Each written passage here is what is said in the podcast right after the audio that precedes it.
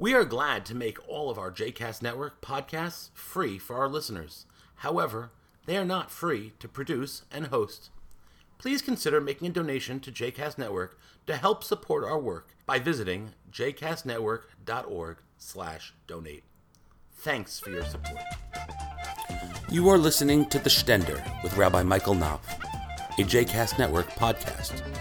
For more information about Rabbi Knopf, please visit mikeknopf.com. For more information about the other JCast Network podcasts and blogs, please visit jcastnetwork.org. In a moment, we'll rise to recite the Vidui, the confessional prayer, in which we acknowledge before God a litany of transgressions. You'll notice two interesting things about the sins that we list. One, they're in the plural. We have sinned, we have transgressed, etc. And two, each of us recites every single transgression, even if there are ones that many of us haven't personally committed. Didn't embezzle, didn't take a bribe, didn't run to do evil, all sins on the list. Too bad. You're confessing to them anyway.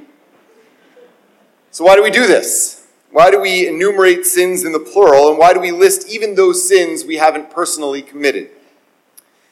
Rabbi Abraham Joshua Heschel, a great 20th century rabbi and theologian famous for his social justice activism, once explained his opposition to the Vietnam War thusly In regard to the cruelties committed in the name of a free society, some are guilty, while all, while all are responsible. I did not feel guilty as an individual American for the bloodshed in Vietnam, but I felt deeply responsible. Thou shalt not idly stand by the blood of thy neighbor. This is not a recommendation, but an imperative, a supreme commandment. Each of us plays a part in what happens within our society. When we see something that is wrong, we can object to it. When we see something righteous, we can express our support of it. We can protest, advocate, and vote for those people and policies that each of us believes will turn our society away from bad and toward the good. Each of us, even if each of us individually only has a small impact, our voices are significant nevertheless. Just in the past few months, for example, elections throughout the country have been decided by a handful of votes. Last year, a seat in the Virginia House of Delegates had to be decided by a coin toss. Remember that? Had to be decided by a coin toss since the vote count was exactly 50 50.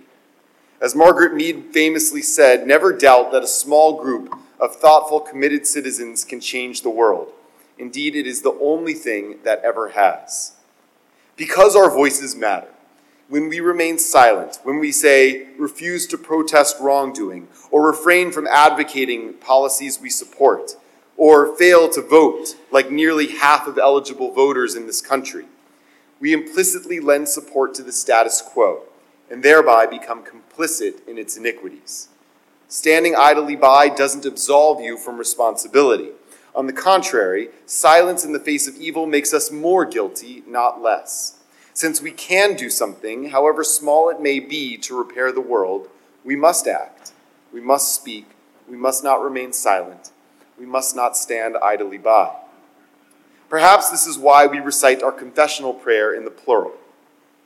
Listing sins we haven't personally committed reminds us that we are responsible for each other, and at least in part, for the whole of the body politic.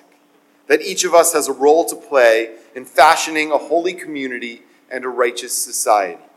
And each of us is accountable, at least in part, when our society does not live up to its highest ideals and potential. It is, in other words, a wake up call, not just to repair what is broken in our own lives, but also what is broken in our society and in our world. Not just to change our own personal behavior, but also to raise our voices and to cast our votes. It doesn't matter who you vote for, the simple act of going to the ballot box is an expression of your commitment to building the kind of society that would make us and God proud. If you want to fulfill the imperatives of this holy day, if you want to mean what you say in the confession you are about to recite, then there's one mitzvah you must make sure to do in the year to come. Don't just repent today. This November, get out and vote.